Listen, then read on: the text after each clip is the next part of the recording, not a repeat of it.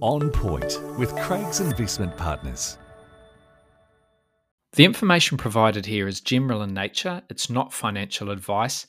It doesn't take into account your financial situation, objectives, goals, or risk tolerance.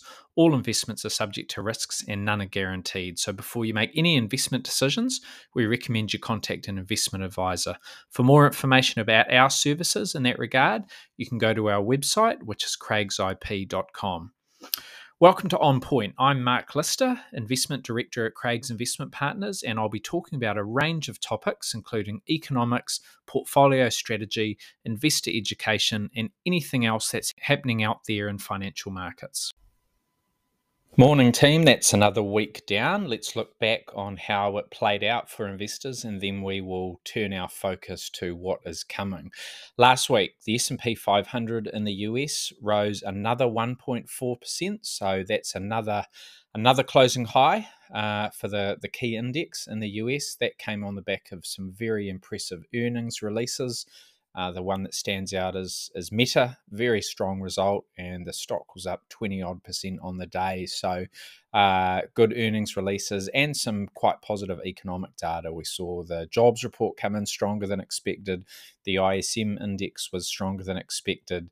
Those things came on the back of that strong GDP report from the previous week. So, good news all round in the US, and the market has started the new year where it left off in 2023 having gained 4%, and we're only just a month into 2024, aren't we? Uh, other markets, Japan rallied 1.7%, while the UK, Europe, and emerging markets were little changed. We had the Australian ASX 200, another very strong week there. That market was up 1.9%. That actually finished last week at a new record high surpassed the previous peak from August 2021, and the New Zealand market, the NZX 50, rose about half a percent. Interest rates, not a huge amount of movement on that front. The US 10 year Treasury yield fell slightly, finished the week at 4.0, down from 4.1%. The local five year swap rate here in New Zealand declined uh, about 11 basis points. It finished at 4.2%. Oil prices were down down about 7%, finished the week at $72 a barrel. That uh, essentially saw oil reverse all of the gains of the previous week, and that came in spite of a decision by OPEC Plus to leave uh, production and output unchanged.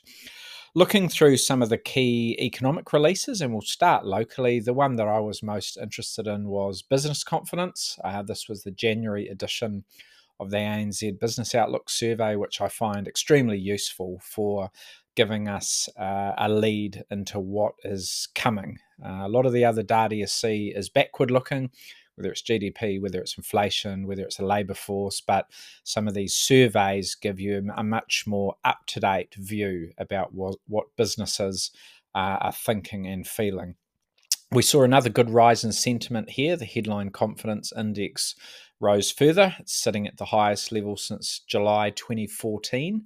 The own activity measure, which is the one I pay more attention to because it tends to be a more useful leading indicator for where economic activity is growing, uh, going, I should say, that dipped slightly. Uh, although when you look at the three month average, that measure is at its highest level since October 2017, so seven odd years ago. So things things are positive on that business confidence front.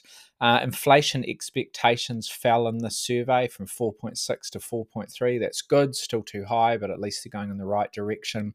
However, the proportion of firms that are expecting to raise their prices uh, over the next little while that remained pretty high. It's pretty much pretty much at 50%. So uh, when you've got half of the companies out there saying, look, we're going to raise our prices over the next few months, that probably isn't what you want to see from an inflationary perspective.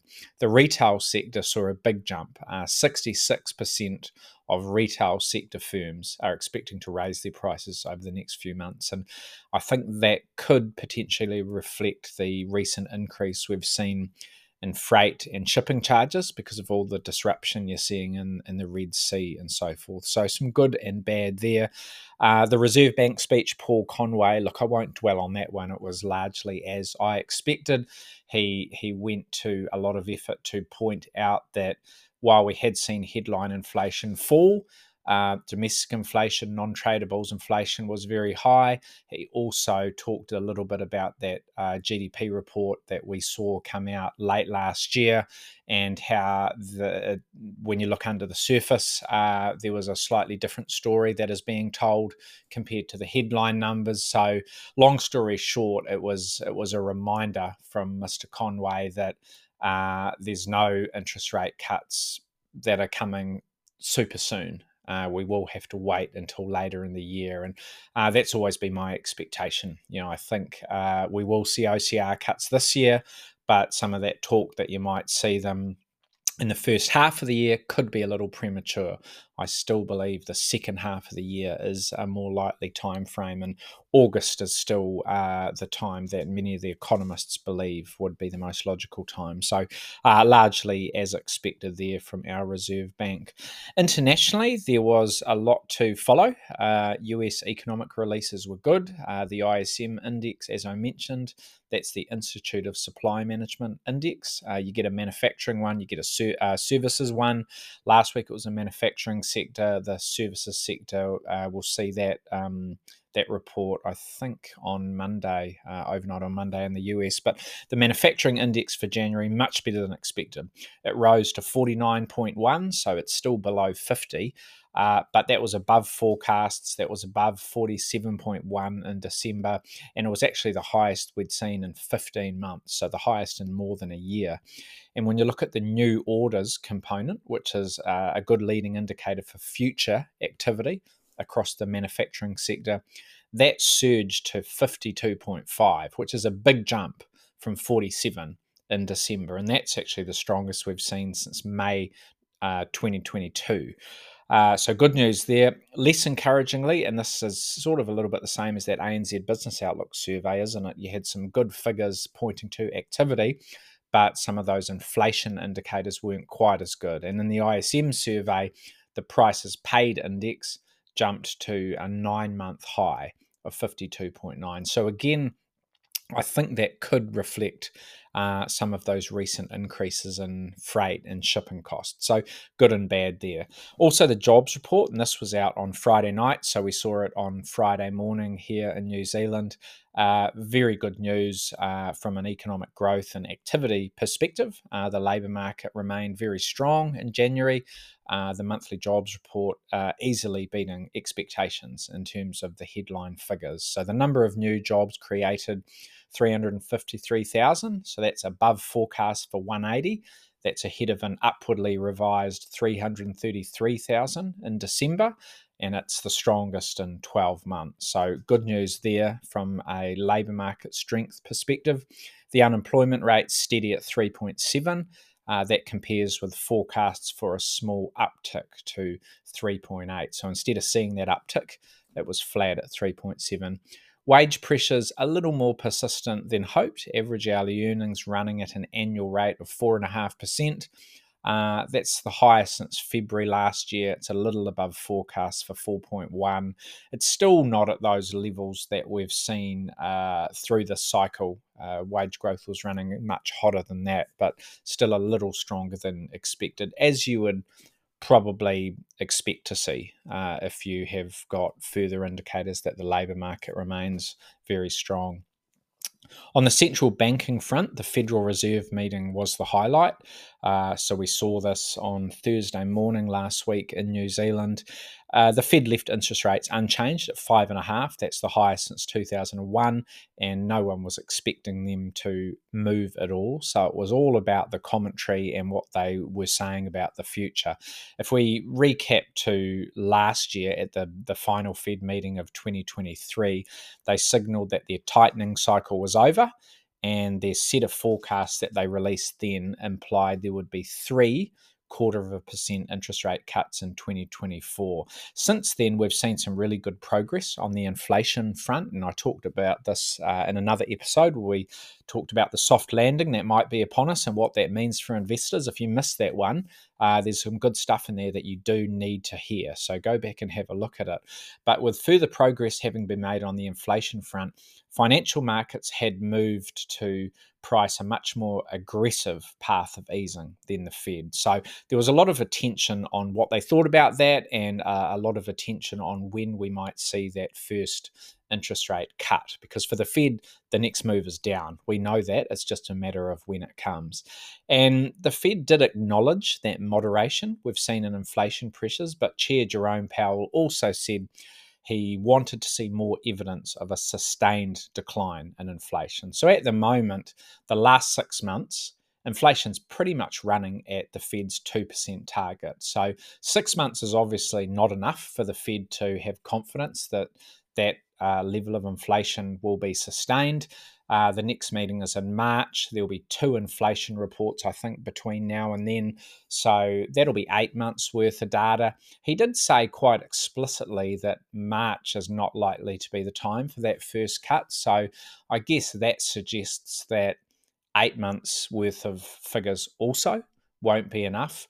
Uh, and because of that, we did see markets change their view on when you might get that first rate cut. So, odds for a cut at the March meeting ended last week at 20%. So, they were at 50% a week earlier and come down from 50% chance to 20% chance.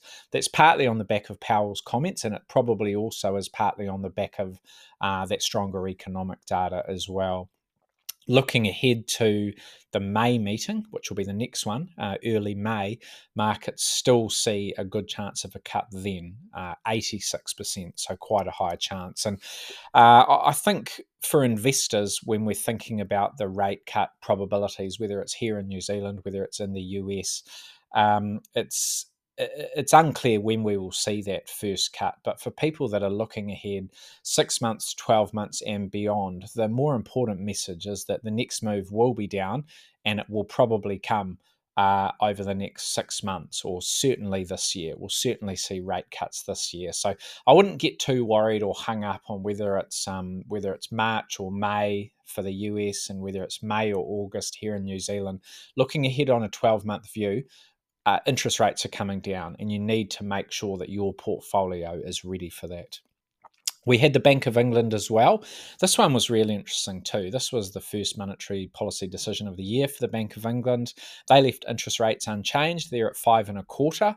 Uh, that's the highest since 2008. But what I found really interesting here is that the Monetary Policy Committee was clearly quite divided about what to do next. So it voted six to three in favour of no change. Although though the three votes that that were dissenting votes that wanted to do something else, uh, that they they reflected a view of going in different directions. So you had two of those members vote in favour of another hike, and you had one of those members vote for a cut. And to find the last time you saw members vote in the same meeting for both moves up and down was way back in 2008. So, really interesting. It does tell you that we're very much at a turning point, doesn't it? UK inflation has been a little stronger than expected lately. It's tracking at 4%. Uh, that's, that's what we saw in December. That was a little higher than hoped at that time. Having said that, it's still the second lowest reading since September 2021. So, I, I think for the Bank of England, like, like the Reserve Bank here in New Zealand, like the Federal Reserve, like just about every other central bank out there outside of the Bank of Japan, the next move is down, and it's just a matter of when. Current pricing uh, sees little chance of any move at the March meeting. Uh, so the Bank of England's next meeting is in March, probably no change there. But then you fast forward to May, and markets see about a 40 odd percent chance uh, of a cut. So May is definitely in play. If not May, it'll be the one after that, which I think is um, I think is the July meeting. Uh, right, looking to the week ahead, let's start with what is happening on the local calendar. It will obviously be a holiday shortened week with uh, Waitangi Day on Tuesday. So, uh, those the, those people that want to get a four day weekend will take Monday off, and I would expect it to be quite a quiet week across uh, New Zealand markets. Um, a three day week for many, not myself, but for many it will be. Uh, having said that, we will get a couple of interesting economic releases. We will have another dairy auction uh, out on Wednesday morning, early Wednesday morning, and things have been going pretty well for the dairy sector of late. Prices rose another 2.2% at the last auction. So we've seen four consecutive increases now at four auctions since early December. And the headline GDT index, the Global Dairy Trade Index, is up almost 25% since the lows from August last year. So it's at the highest level in nearly 12 months. Uh, in terms of Fonterra's uh, milk price forecast for this season, it's got a midpoint of 750 at the moment. Now that will be lower than the last two years, but those two last two years were very, very strong. And at 750, that's still well above uh, the average of the last of the five years preceding the last two. So it, it's not terrible. Having said that, uh, costs have gone up, and if you've got debt, uh, a lot of debt and and for on your farm, then you will be feeling the brunt of higher interest rates too. So at 750, a few farmers are still probably uh, close to break even, or maybe even not breaking even, uh, depending. Uh, but still, uh, you've got a few economists that are more upbeat than that. I know the ANZ team are forecasting 770 for this season, so they see a little bit of upside uh, from where uh, Fonterra is at today. And for the 2024 2025 season, which is just around the corner, ANZ have a, an 850 forecast. So maybe there is better times ahead for the dairy sector. Also on Wednesday, we will get the New Zealand Labour Force report for the December 2023 quarter. This will be out at 10:45 and I think it will be the economic highlight of the week. If we look back to the previous quarter, the September quarter, we saw further evidence that the labour market was easing and that wage growth was continuing to slow. So that, that was positive from a, an inflation perspective from the Reserve Bank's point of view. Employment actually fell a little bit uh, the headline unemployment rate increased a little bit. It's sitting at 3.9. That's still very low by historic standards, uh, but it was the highest in more than two years. And importantly, for the Reserve Bank, wage growth continued to moderate as well. So we'll be looking for further progress on that front. Uh, this week, markets and economists are looking for solid employment growth, so for more jobs to have been created, but they also expect the unemployment rate to rise to 4.3%. And that would be the highest unemployment rate since March 2021, you know, almost three years ago. What's really important to remember is that the reason uh, you've got unemployment trending higher is that you've got strong migration, which is adding to the supply of labour. So it's not because you're seeing widespread job losses. In fact, you have got the uh, relatively unique situation where there are still more jobs being created, but you've also got the unemployment rate ticking up. And, and that's because the supply of labour is increasing. There's more people coming into the country. And from the perspective of the Reserve Bank, and I, I think from, from a financial markets perspective, that is a good thing because we need to see the labour market ease a little bit so that businesses can find it easier to get workers and so that wage pressures aren't quite as high uh, because that does point to more progress in the future on the inflation front, which should give the Reserve Bank a bit more confidence that it can reduce interest rates at some point. So that, that's what we'll be expecting on Wednesday morning here in New Zealand. Across the Tasman, we've got the Reserve Bank of Australia meeting, and this will be on Tuesday afternoon. We'll be on holiday, but uh, keep an eye on that if uh, if you like following central banks. The decision is out at four thirty, now, the Reserve Bank of Australia is sitting at 4.35%, so a little bit lower than ourselves in terms of their cash rate, but still the highest since 2011. And as is the case with most others, financial markets think that that's peaked and that the next move will be down. So I think we'll probably get confirmation of that uh, this week. There's there's two clues that suggest this week's meeting from the RBA will be a little more eventful than usual. The first one is that the statement on monetary policy will be released at the same time as the policy announcement, rather than being published three days later. You know that usually comes out on a Friday. Uh, but the, this time around, the RBA is going to release it on Tuesday afternoon at the same time they make their policy announcement. They also have scheduled a press conference uh, with RBA Governor Michelle Bullock, uh, one hour, one hour after the decision, so at 5:30 New Zealand time. So that to me suggests that the RBA has more to say than usual. And if I had to guess, it would be them formally announcing that uh, they're at the top and the next move is down because they've had that sort of bias to more interest rate hikes uh, in the past, and that that could be something that has changed. Uh, in terms of the timing, uh, again, it's up in the air at the moment. Pricing points to the May meeting as one potential opportunity. Uh, that's priced into the tune of about 40 odd percent uh, July that goes up to about 60%. So, you know, maybe it's May, maybe it's July. We'll just wait and see. Uh, we did see some good inflation data in the in Australia last week for the December quarter. And I mean good in the sense that it was lower than expected. The headline CPI fell to 4.1%.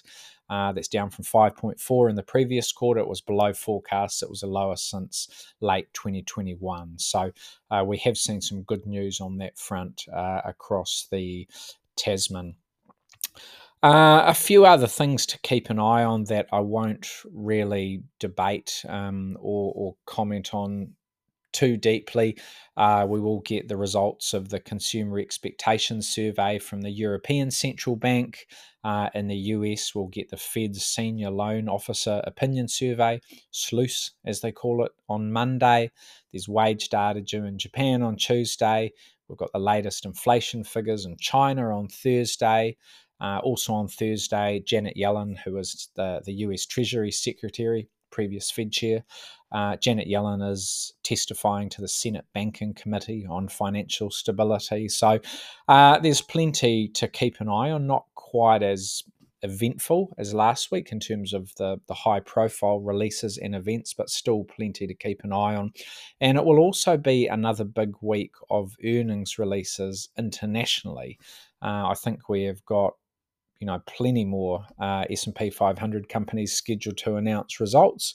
And while the big tech stocks are behind us for the most part there will be companies from a wide range of other sectors. So some of the highlights for me will be Caterpillar, McDonald's, Alibaba, Costco, CVS Health, Disney, PayPal and Unilever. Looking forward to hearing from all of those so far the reporting season has been pretty good. You know, there's obviously been some results that are stronger than others, but at very close to the halfway mark, we have seen 65%, so about two thirds of companies exceed revenue forecasts and about 72%. So 7 out of 10 have beaten earnings estimates. And for the for the December 2023 quarter on the whole, in aggregate, if you look at the whole market and put it together, uh, the aggregate earnings growth rate is tracking at about 1.6%. That's relative to the, the same quarter a year earlier. So that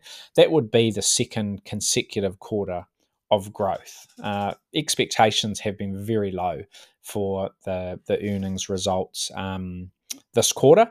Uh, and for the most part, they have come in much stronger than expected. So it's been it's been a very pleasing earnings season so far, and plenty to come. Because, like I said, we are only halfway there. All right, thank you for listening. We will talk again soon. Enjoy your week, all. For more insights, visit craigsip.com.